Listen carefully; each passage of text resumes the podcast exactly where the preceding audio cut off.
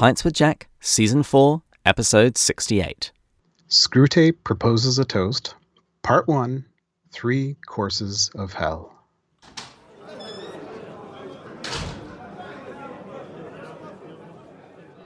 Welcome, everyone.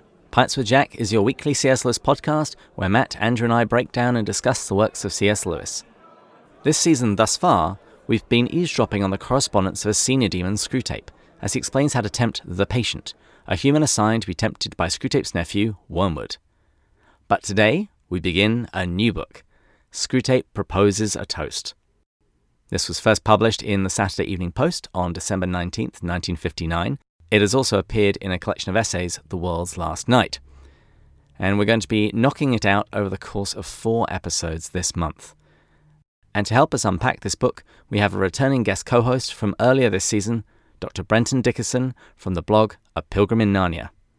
Dr. Dickieson, welcome back to Pints for Jack. it's great to be here. I love your guys' show, so I love being on the show. Thank you.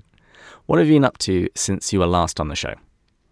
Yeah, well, it's been a busy year. As a teacher, we're in this frenetic mode of 2020 2021 and trying to do our best for our students. And uh, that's a global challenge at this point. And so there's part of that. But w- a couple of cool things is i've been using Screwtape letters actually in a weekly church study. So i'm quite far behind pints with jack as a show but and I'm kind of glad I did uh, my version kind of early in the show, so I was able, so I didn't I didn't have to listen to my own version again. But I've been listening to them each week as I prepare for the lesson. I've also been prepping ahead of time, someone mysteriously mailed me the Marvel comic version of the Screwtape letters. So cool. Yeah, from the 90s. Someone mail I don't know who mailed it to me for Christmas. And so I so I early in the week I I read that uh, the letter uh, in the graphic novel form then I'll listen to the podcast sometime in the week, and then I sit down on on Sunday and I do the prep with the whole thing, and uh, it's kind of kind of cool. It's been a great experience and and a deep, slow reading exercise for me. On the broader front, I uh, actually have a book coming out. Uh, I hope I'm actually trying to find a publisher for a book, which I've completed called "The Shape of the Cross" in C.S. Lewis's Spiritual Theology. It's a fairly academic approach to the way that Lewis invites us to imagine the spiritual life. Wonderful. Well, if any publishers are listening, contact me. I will pass on the messages. and I do just love the idea of you lying on the couch reading comic books and your family give you jobs to do. It's like, sorry, I'm working. Sorry, I gotta work. it's a tough. It is a tough. It's a tough, a tough life. I, I will say though, for those that get drawn into the work of playing with like books and words and letters and literature and stuff, is that it's actually hard to give yourself permission to read during the day. Like to set down in your schedule i'm going to read and then whatever you know you, it could be your favorite. Hopefully it's one of your favorite things. And and that's always a weird mental exercise. And years later years of doing this i still kind of laugh at myself when i sit down and make tea and, and start reading and on two o'clock on a tuesday. Well let's get on with the episode segments I wasn't quite sure what we would do with the song of the week now that we're transitioning to a new book. And I thought that rather than actually doing the hard work of picking a song of the week which matches thematically with the subject matter, since Screwtape is proposing a toast, I thought we would just pick an appropriate toasting song. And today it's Tub Thumping by Chumbawamba and I'm actually proud of myself because it is actually vaguely related to the material that we're going to cover. Uh, yeah, sure. Th- these are some of the wonderful lyrics. He drinks a whiskey drink, he drinks a vodka drink, he drinks a lager drink, he drinks a cider drink. He sings the songs that remind him of the good times, he sings the songs that remind him of the better times. You can't you can't just read that without putting the rhythm in. Uh, yeah. Oh, the depth of it though. Oh, well, profound. Uh, here we have a lot of quantity of drink, and uh, Screwtape is remembering uh, the good times and the best times that happened in the past. oh, that's so well done. I, I have to say, now I listened to this a few hours ago, and it's still in my head. Like I can't. I can't leave it behind. It will not depart from me. it will not uh, disappear from me. It's just thump wumping through my head. well, let's get on to the quote of the week and hope that displaces it. Sure. The quotation comes from the beginning section of The Toast, where Screwtape says, Your dreaded principal has included in a speech full of points something like an apology for the banquet which he has set before us. Well, gentle devils, no one blames him. But it would be vain to deny that the human souls on whose anguish we've been feasting tonight were of pretty poor quality. Not all the most skilful cookery of our tormentors could make them better than insipid. For the drink of the week today, I'm keeping it simple, just a rum and coke. Are you drinking anything?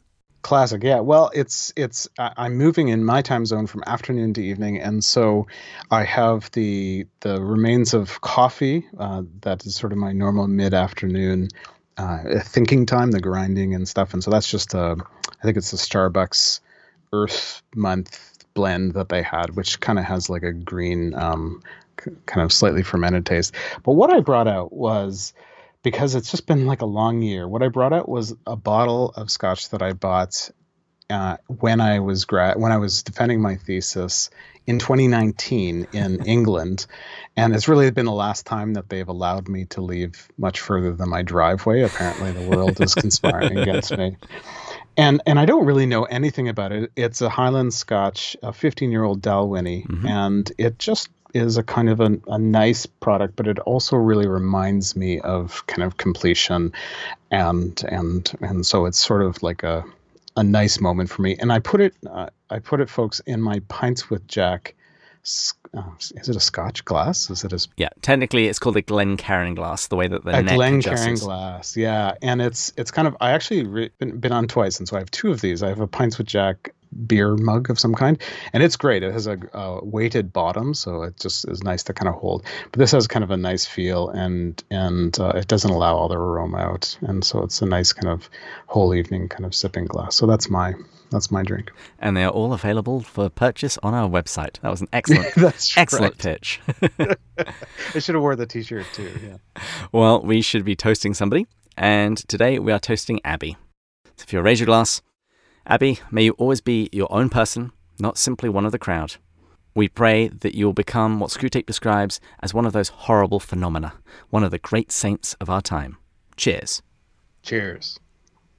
Gee, I would take that toast. I don't know how much I have to give in order to get a toast like that. That's a pretty good blessing to carry out through the week. well, let's get on to the 100 word summary of the text which we'll be looking at today. Screwtape proposes a toast at the Tempters Training College annual dinner, addressing the faculty and graduating students. He notes that earlier, the principal of the college, Slubgob, basically apologised for the poor standard of souls they consumed that night. Screwtape doesn't disagree and reminisces about previous years when they got to feast on really great sinners. He reviews the night's meal a municipal authority with graft sauce, casserole of adulterers, and a trade unionist stuffed with sedition. He concludes that while the quality was indeed low, the quantity was magnificent. Good, good. Yeah, no, I think that I think that captures it. I think I think it's best that people sit down if you haven't read the whole thing sit down and read it or listen to one of the audio versions and and enjoy the piece and think about it and then come come at it with each of these different episodes because i think it can be a creative way to s- slow read what is what is an interesting and unusual part of cs lewis's life yeah, and actually writing the summary, I would say, was much harder than writing the summary in the letter. Yeah, sure because Lewis weaves a whole bunch of stuff in. So trying to distill it down to some key points was rather difficult. Yeah, yeah. Each of the letters have like one theme, although sometimes it goes in two directions. So sometimes it's it's like a it's a teaching thing, but mm-hmm. sometimes it's a look away and then you come back to it kind of thing. But but yeah, no, that this toast has larger themes, but they're all uh, interrelated. Like it's kind of it's kind of a a biggish idea that he has to work through. So now before we start looking at today's section of Screwtape's Toast, is there anything that you'd like to say about the origins of this toast, or how we should read it, or mistakes that we should avoid?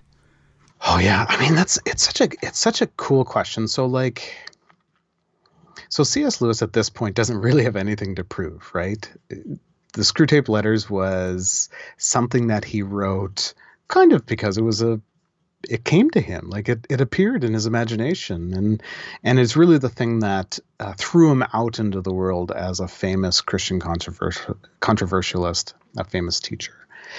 And that's that's great. Uh, although he just didn't really ever want to go back. He, did, he didn't feel like he ever wanted to return to this uh, although he did toy with the opposite the playing with kind of a an elevated or angelic mentor kind of letter character but you know it's it's later in life and and uh, he's married at this time and he's uh, got a seat in in Cambridge as a professor. And so he has a bit more time for writing. And so his wife is suggesting that he he become a bit more clever about the way that he works as a as a writer, as a public writer, as a public figure.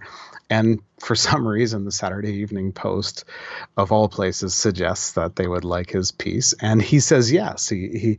It was when they asked for something, and he had the idea of a toast in mind, not a letter, and it all kind of came together. And it's peculiar. It's it's in like the Christmas episode of the Saturday Evening Post, and you can find it. The Post has it. Uh, uh, the Saturday Evening Post has their archive online, so you can find it online, and it's got Santa on the cover of this. And this is one of the pieces in the Saturday Evening Post, and it, so it's written, you know, not for British Anglicans like the first Screwtape letters were published in the weekly Anglican Weekly. It's written for American, pretty, you know, bright but but still very home based readers of the Saturday Evening Post with the great artwork throughout all those years, right? So it's a really kind of peculiar and interesting context. And and I think I think one of the dangers is that the Screwtape toast has become a quotable out of context kind of thing. So people grab a line and then use it for like you know a political idea, a, a teaching style, a a you know just a Twitter smart aleck comment or something like that. And I, I think of all Lewis's writing, like public writing, this is one that you it really is good to kind of sit down and give a context. In particular, we have a demon speaking, right? Like at the very least, like we should be pausing ourselves, right? Yeah, go ahead. Well, as Lewis said in the preface to the Screwtape letters, he says we can't actually even trust what Screwtape is saying even from his own point of view. That's right. So there's immediately that deception in there. And I'm actually just going to come out and lay my cards on the table. I don't think this is as good as the Screwtape letters. Mm-hmm. I find it harder to read. I don't think it went through much editing. I think he pretty much sat down, rattled this thing off, and sent it to the publishers. Yeah, it uh, so it, it has the voice is still there, right? It's it's still spicy and but it's not pithy anymore. It's not the quick uh, sardonic moment. Now it's the smoking room, you know, I'm with my colleagues showing off in front of the students kind of thing, right? So it still has the character of a an interesting fictional theological space, but yeah, no, it's it's not short. And also, isn't Screwtape the Screwtape letters? Aren't they the best for getting us to the heart of the human soul, the individual, the me mm-hmm. in the text. And I think it's harder to find the me in this text. It's much more societal. It's much more societal. Yeah. And Lewis was a cultural critic. But what did he know of America in 1959? Like on the like on the eve of the 1960s. Yeah right? I, I, think I see American 1959 in black and white. I don't know about you, but it, it's it's kind of like, and then the Beatles come, and then it's it, you know, and and JFK, you know, combs his hair sideways and sends people to space, and then it's in color. So I don't know how that all works exactly, but like Lewis didn't read newspapers. He didn't watch the news. He didn't listen to the news on the radio. What did he like? How did he get his sense of cultural critique? And so that's a it's a pretty intriguing toast for that. So I think we have. I think that's one of the warnings is we have to we have to be careful about just jumping in and grabbing things, and I think we have to do a little bit more to find ourselves in the text to to allow the critique to work on us as individuals or in our, our whatever our subculture is or church community or neighborhood is. I think that takes a bit more work than it does in in the best of the Screwtape letters for sure. I think it would also be interesting to speak at some point to a Joy Davidman scholar and see how much of her they see in this. Oh yeah, that's an intriguing suggestion. Yeah, because she has to be his primary means of consuming American culture. Yeah, and and and although so 1959, if he's writing it that fall, that summer, she hasn't been to the United States in what six years, five six years, mm-hmm. And she was really kind of a, not escaping the U.S. but trying to to recover herself uh, religious conversion, um, difficulties, transition in her career, difficulties as a poet, leaving kind of one philosophy behind for another. Kids are growing, you know, families changing, you know. So America for her just has a whole different kind of set of feelings than I think uh, it would for you know C.S. Lewis or pretty much anybody in 1959 in the United States picking up the Saturday Evening Post. Uh, I don't know. I do. I am. Am I? I imagine the people reading the Post in 1959 to look like the people on the cover of the Post. do you know what I mean? Like it's a yeah. terrible. Like I imagine people to read it at the barber shop, uh, you know, or or like around the kitchen table. Anyway, that's. I'll leave that behind. But I clearly need to do some work in American history. So. well, with all of those caveats, let's let's look at the text itself, mm. and it begins with something akin to stage directions. Mm. The scene is in hell at the annual dinner of the Tempters Training College for Young Devils. The principal, Dr. Slubgob, has just proposed the health of the guests. Screwtape, a very experienced devil who is the guest of honor, rises to reply. it's a good setting. I have to confess. So I've done this. So not actually at the Tempters College in Hell. So I haven't uh, been invited to do this, but I was invited to be the graduation commencement speaker at a Bible college. And, and even better, it was at the graduates' dinner the night before the commencement. So and so I had the dean of the school set up the exact same thing for me. They, read the same lines except get, put in the different demons' names and stuff like that. And then I got up and gave what I thought were, from my perspective, some challenges that ministry candidates would have in the world. But from that upside down perspective, I called it the Lechcraft toast.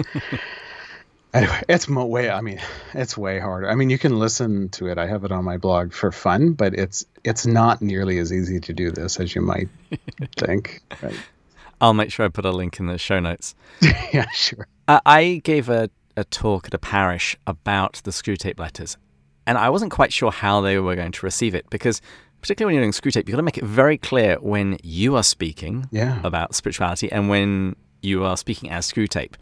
And so what I did during the talk is I had a little pair of devil horns, such that whenever I was quoting Screwtape, I would put them on, so people would know that David doesn't actually endorse quite what he's saying. Oh, nice. I is that so? Let's.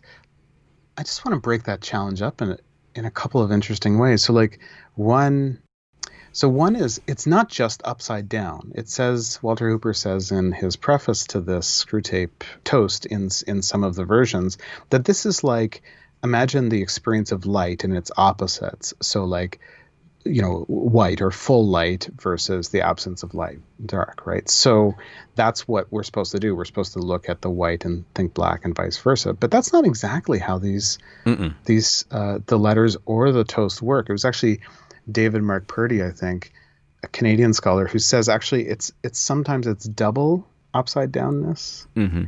and so we have to be careful like are there times when Screwtape himself is either lying or deceived himself, right? You talked you talked about that a, a couple minutes ago that on his own foundation we don't always know, and then of course he can't see everything, right? He he thinks he has like almost omniscience, but he doesn't, and he can't understand love, and he can't understand self-sacrifice, and he doesn't understand why all kinds of things, why why people or God would do those things. So we do have to be careful. And then the other thing is, and I wonder if this is like the Marvel comic Screwtape letters version is full of like comical looking demons. You put on like the the demon horns just to to signal that. I don't know. I think I think that kind of works. I've seen an interesting edition of the Screwtape letters with kind of cartoony, like little kind of cute cartoons, I guess. Mm-hmm. But like I wonder if that takes away somehow. Like if we cartoonize this, do, does it make it kind of like too accessible or just kind of something that we can joke off? And so I don't know the answer to that question, but I've been kind of curious. Uh, I would love to hear if listeners want to tweet us or something and and talk about that because because I enjoy the Marvel comic, but I wonder if the weight of the kind of the energy of Lewis's critique is really hitting home. So yeah, I don't know. I'm not trying to say anything negative. I just don't know. I would say it's different. Mm. I mean, Lewis quotes both Luther and Sir Thomas More about mocking the devil.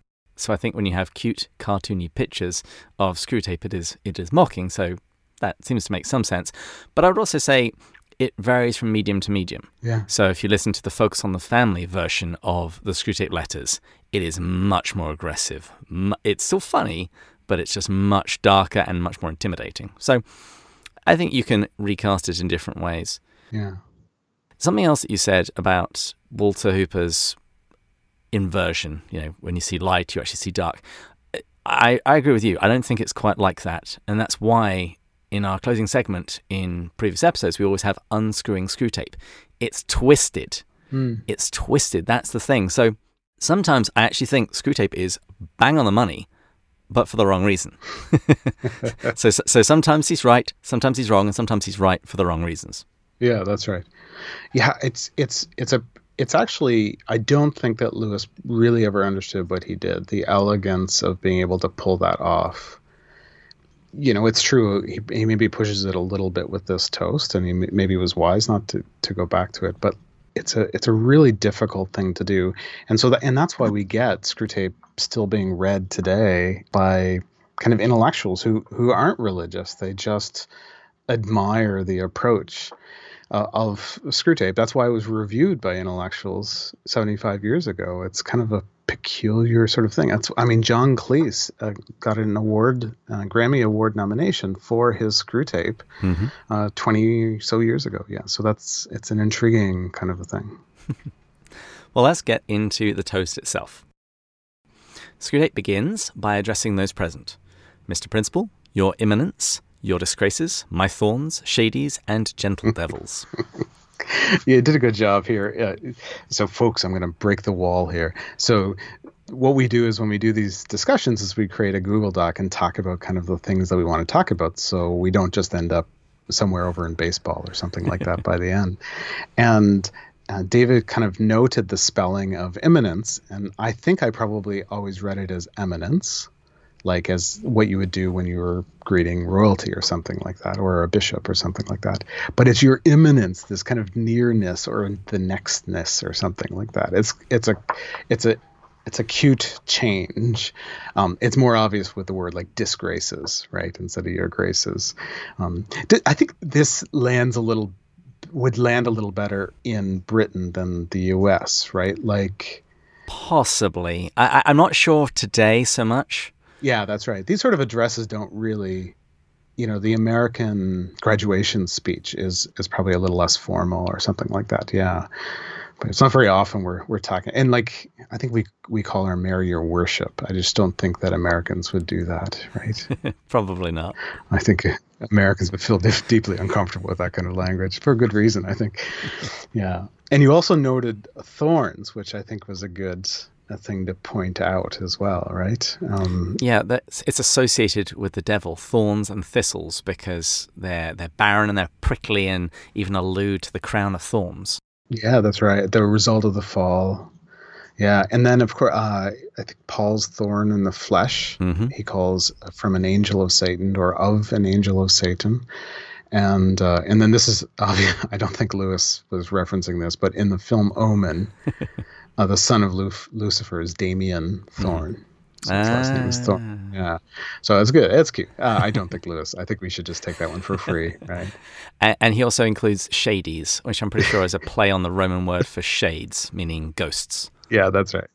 Well, sh- ladies and gentlemen, shadies and gentle devils. It's a pretty cute play. Yeah, no, that's well done. So that's a it's good t- tuxedo demonic talk, I think.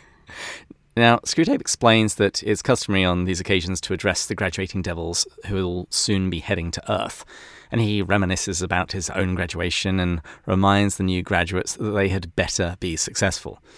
On this feed, last month we finished the Screwtape letters, and that's pretty much how Screwtape ends the letters by telling Wormwood to bring home food or be food yourself. Yeah, no, it's it's this this host really drives home the devouring metaphor.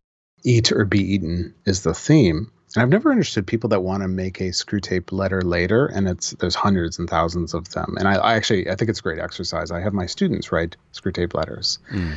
but I tell them don't use wormwood. Wor- wormwood's eaten, right? Like he's done as of World War II, at least if if we're to read that context right, um, or at least he's been devoured. I don't know if he's fully eaten, but there's he's been fed upon, right? He's not much use at this point.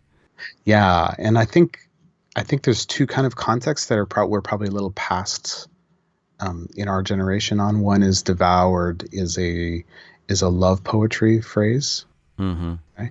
and I think is there is there's that is it the 31st letter, the last letter of Screwtape, where it says my your increasingly ravenous uncle. My increasingly ravenous, my my pygmy. You know, we're closer than to my puppet. Yeah, that's it. That's what it is.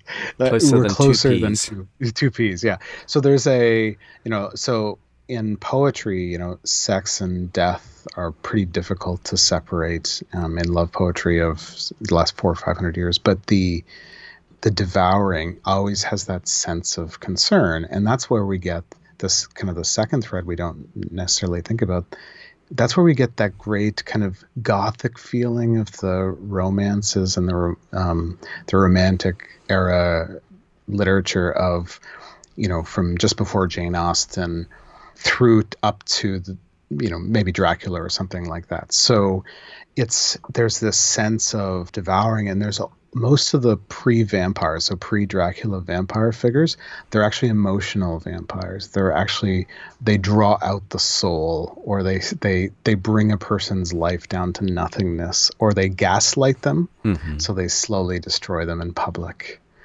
And I think Harry Potter and the uh, the the soul suckers, I've I've lost their names just just now. Um, in, in that in that series is a brilliant uh, cartoon way to do it today.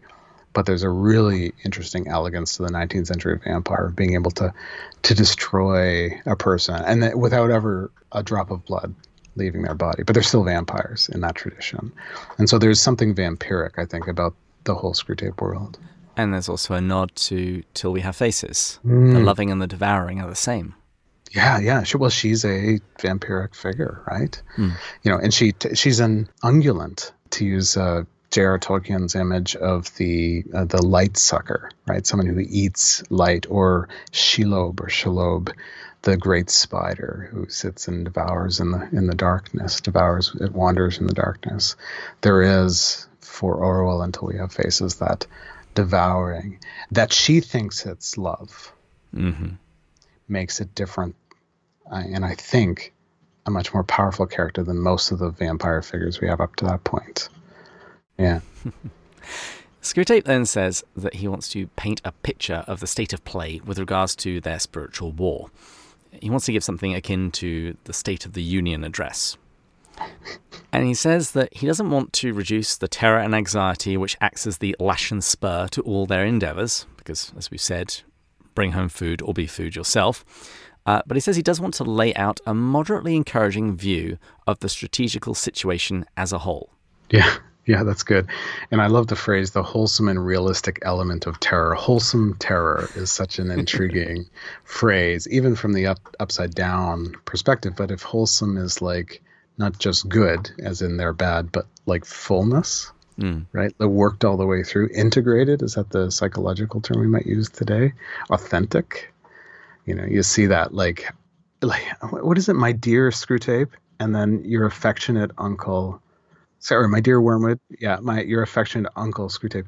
Those are just ways of speaking. There is no love. There's no affection.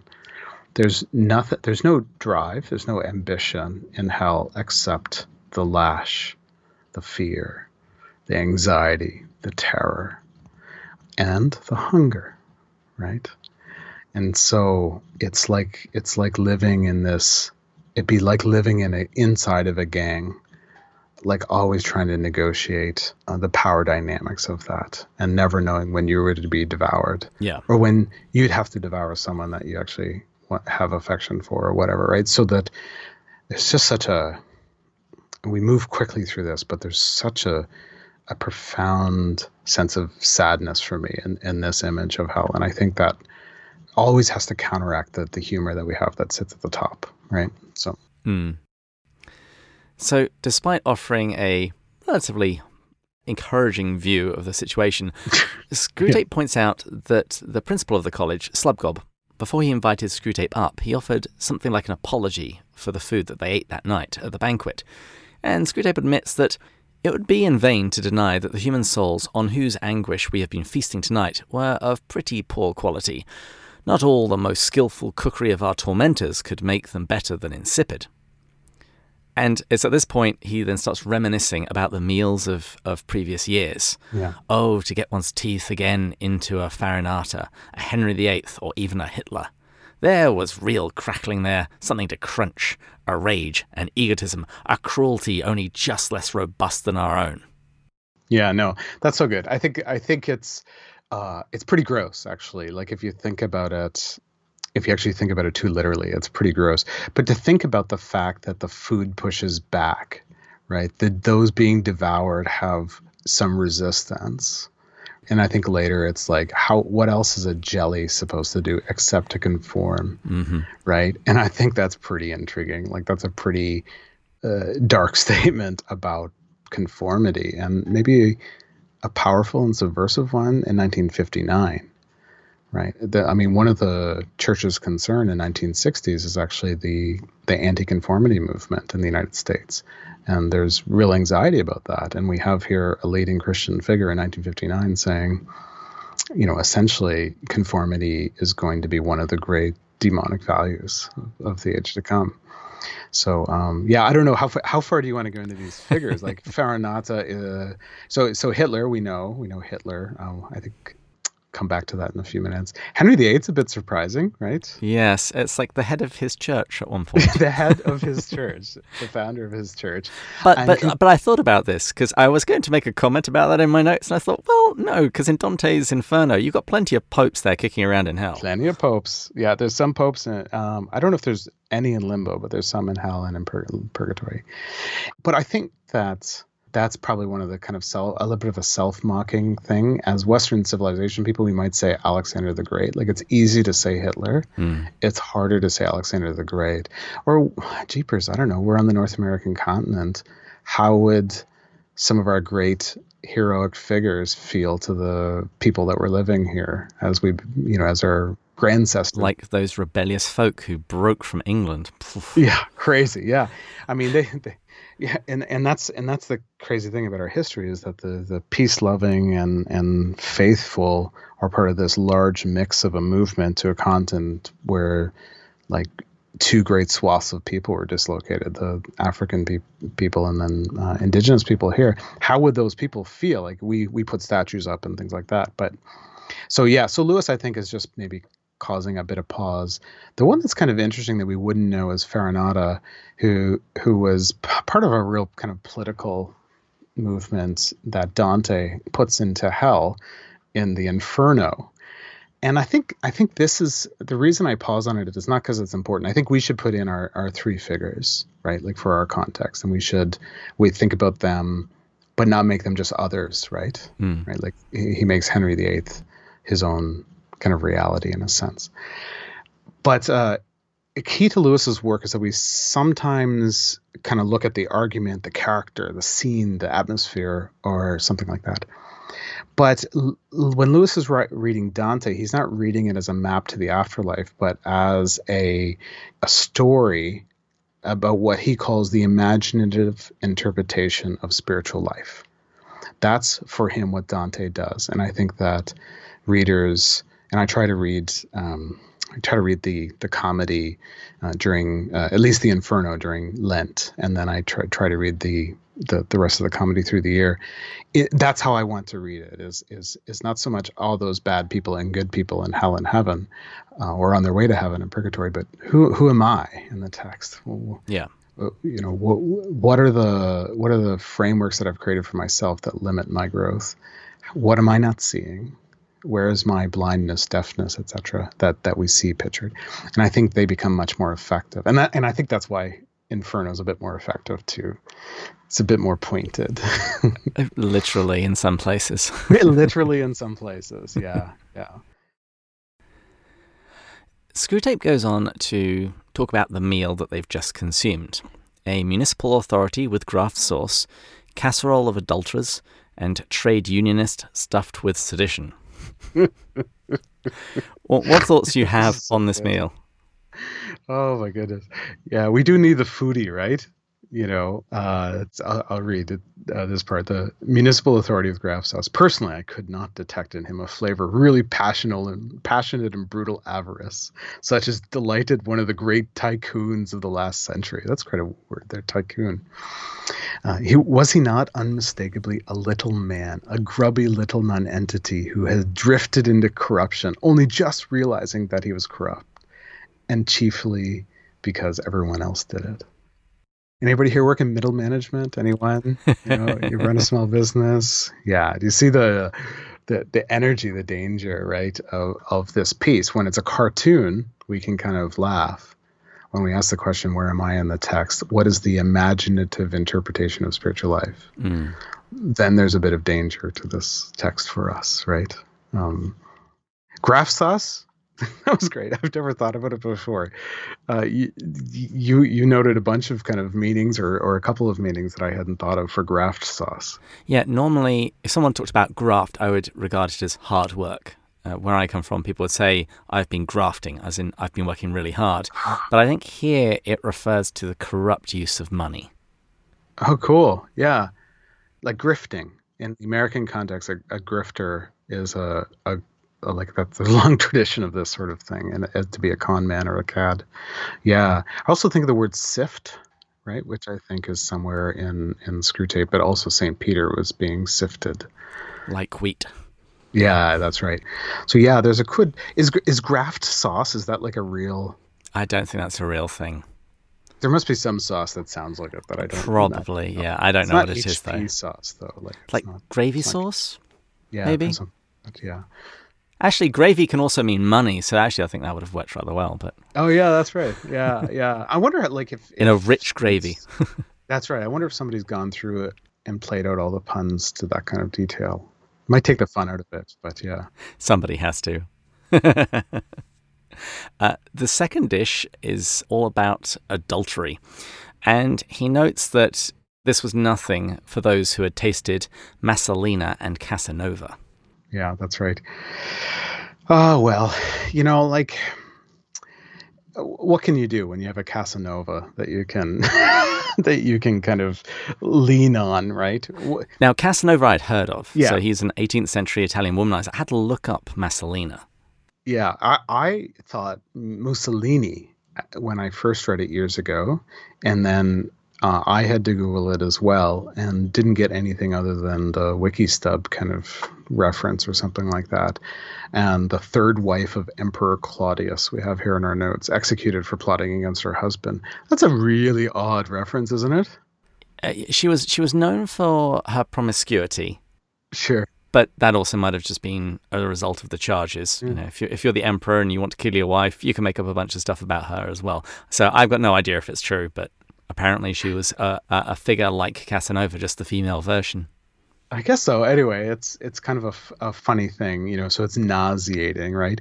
But like this, like the language, right? The casserole of adulterers is really uh, uh, cute, but like the lack of fully inflamed, defiant, rebellious, insatiable lust, right? Mm. Uh, oh, undersexed morons who blundered or trickled into the wrong beds in automatic response to sexy ads or to make themselves feel emancipated or modern, to reassure themselves of their virility or their normalcy, or because they just had nothing else to do. And that was kind of the saddest bit, right? And I, I, don't know, like I don't know the motivation of uh, I don't know the the adulterers of today, right? I guess I don't ask adulterers enough. Like, you know, what what would make you um, what would make you kind of live in this world? But if I think just generally culturally, I don't even know that people are terribly invested in all the things around the life of, of sexual promiscuity or, or something like that. I think I think they're just kind of living. Like I don't know that there's much thought that's happening. And I think that's expressed in the you know, they just sort of wander into the wrong beds. That's and right. Yeah. I, I think the other key thing in this passage is the fact that they're undersexed morons. Basically, that what they've done is actually has relatively little to do with sex itself. Yeah. It's actually it's not it's not this pure driving lust. It's actually other things that are sort of just nudging them in this direction, and they're so weak-willed they just sort of wander into somebody else's bed. Yeah, yeah. Like, I, you know, and it's intriguing. Like, when I've read this, I wanted to push back. I mean, like, sexy advertisement is that really the thing? But as I've thought about it more, you know, I don't think obviously individual advertisements. Like, I look at an Axe commercial and then take off my shirt and spray this skunk spray on my body and expect you know a hundred females to come crawling over the hills towards me. I rare that rarely happens. Rarely, yeah. But of course, I don't spray the stuff on, so maybe it's it's my fault. But like the like, and they're clearly kind of making fun of of themselves in that. But like the the whole world that's behind that that expectation. Like I, I always, I, I think I've underestimated that not in the single space, but in the whole. Uh, Betty Friedan is a feminist writer from the 50s who wrote in The Feminine Mystique. She, she her her argument wasn't that things aren't getting better fast enough for women. It's that it's getting worse in the post-war period. And her argument wasn't against government even or church. Her argument was against two places, which was basically Madison Avenue, the magazine production and advertising. Mm. And I think they, in this case, Lewis and and Friedan are both trying to touch on something, which is that we create cultures of expectation with the visuals in our life, with the, the messaging in our life. And I think of any generation, our social media generation is receiving message at a hyper pace. Yep. And we've got to do something with it. We can't sift it all. And so I think in my context, people don't reject the idea of faith or Christianity or God because they, m- most people don't not believe in God or something like that. Mm-hmm. They just can't imagine that it makes the sense that I think it makes, that the, you know biblical Christianity thinks it makes, or Catholicism, or or the church thinks it makes. That's the thing. It's not that it's not true. It's just can't be. Like I mean, how can like you have the God of the universe and he's worried about like the kind of shoes I wear or like who I'm in love with or the kind of job I do. Like that's what the God of the universe is interested in. That's the, and I think that has, I think the culture of expectation up to this moment eh, is actually much more powerful than, say, the atheist comments or the Christian rebuttals or something. Yeah, in my own experience, I would say the people who are in that sort of position, they just don't seem to have room for it in their lives. Mm-hmm. And obviously, this won't be true in every case, but I would say that their lives typically just don't have the room for it. There isn't much silence or contemplation or nature. Mm-hmm. And when you're talking about advertisements, when I was a kid, the only advertisements I watched were on TV. We had three, maybe four channels, and I was allowed to watch, I don't know, about an hour of TV a day or something like that. Mm. That was that one little window that the advertisers had into my life by and large. Yeah. There weren't billboards near me or anything else, so they just had that small window. Today, I'm always attached to a computer. I have a phone, Facebook, Google Ads are everywhere. Mm-hmm. Rather worryingly, when we are just talking about something with my wife, and then I switch to my phone and notice a Google ad for the very thing that we were just talking about. Yeah. Uh, so there's something in Screwtape Letters where he talks about making the patient concentrate on the stream, the stream of sense experience. Nice. And I think part of that is also the advertising that goes along with it. Yeah, yeah. And so I think what I want to do as a as a writer, as a artist in some ways, as a thinker, is to see if we can at least awaken ourselves to the good and the beautiful and the true and I feel pretty comfortable about walking with people who have a different worldview, who are atheists or non-believers in that, or um, or other kinds of believers. And so I, I, I try not to spend a lot of time in that distinction, but to keep the the awakeness. And I feel like Screwtape works well for me as a reminder that the comfortable, the normal, the the warm bath, like the jelly reality is kind of the reversion to the means in our culture. It's just easy to slip in and just disappear, right? Yeah. Mm. Well, what did you make of the final course in the meal they had? Screwtape says the trade unionist stuffed with sedition was perhaps a shade better. He had done some real harm. He had, not quite unknowingly, worked for bloodshed, famine, and the extinction of liberty. Yes, in a way. But what a way! He thought of those ultimate objectives so little.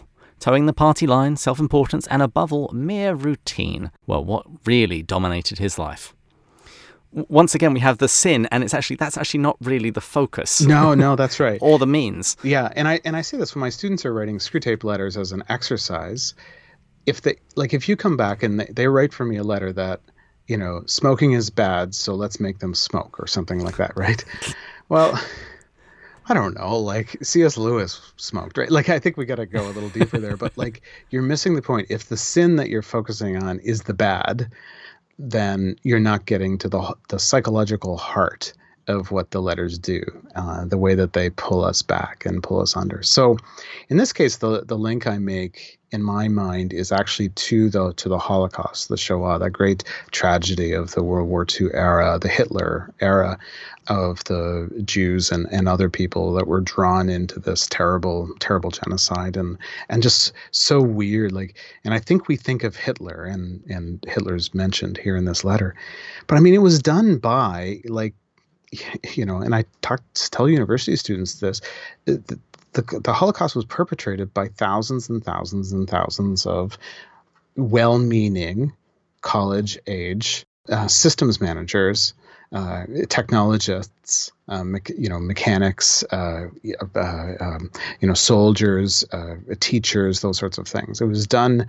It was done by folks that were just there, and this became really clear when Hannah Arendt in a, a, a journalist went to Jerusalem for the Eichmann Adolf Eichmann trials uh, as a as a war criminal, and what she found was not a great evil genius. The person that had organized the management of millions of the deaths of millions of people and dislocation of so many more.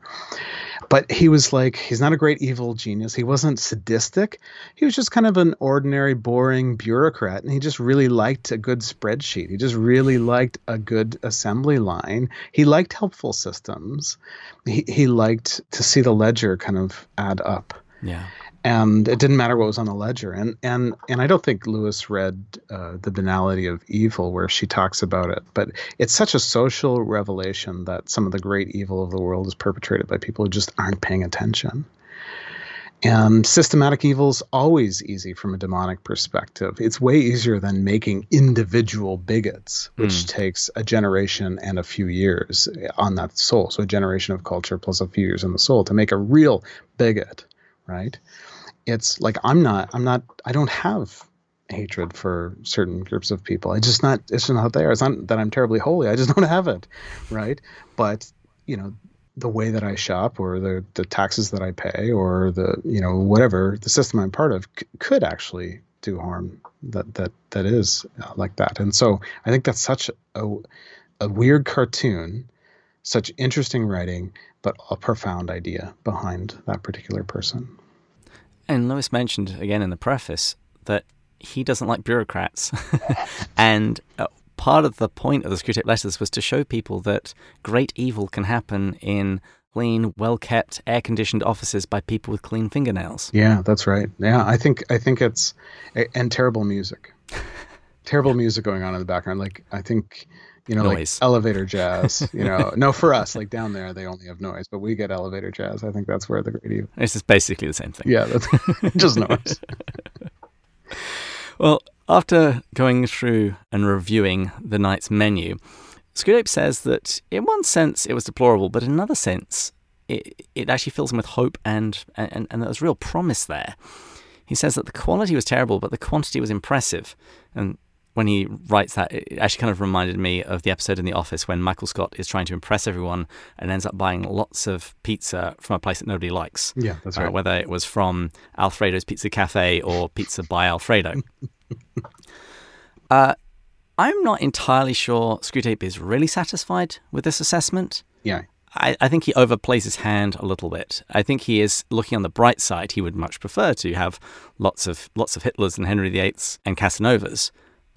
But he's sort of just looking on the bright side, particularly since he doesn't want to annoy Slubgob yeah. uh, and the people he's trying to toast. That's 100% it. I think uh, like there's a history in the Screwtape letters between Screwtape had some letters leaked and he says some slighting comments to Slubgob, which he tries to cover up later as you know jocular colleague humor. um, here, no one blames Slubgob, the principal, of course, uh, and he says here, no, like you know, as long as we have the basic quantity, we don't have to worry about quality. But, but then he goes through a very careful argument, and this is the crux of our section, I think, is the question of moral and spiritual responsibility. I think that's really what our chunk of the text is about. Hmm. Are people awake enough spiritually that they are responsible, um, that their souls are engaged in the virtue or vice that they find themselves in? And that's the real question of that. And I and and he leads that up then to the question of then influencers in that mode down down to everybody else. And so he, he wants to say not quite no to the quantity, but he is. It's it's very instinctive read of yours that he's really shaping the whole thing towards another thing. Is we still need to focus on these on these great villains because they're going to help draw others with them. And we're going to have to leave it there for today, I'm afraid. Brenton and I did intend to cover more of the text today, but we clearly got carried away. So we will be back again next week when we're going to pick up at this point and look at the argument that Screwtape makes about the meal they've just had. Is quantity really better than quality? So join us then when we'll continue going further up and further in. Cheers. Cheers.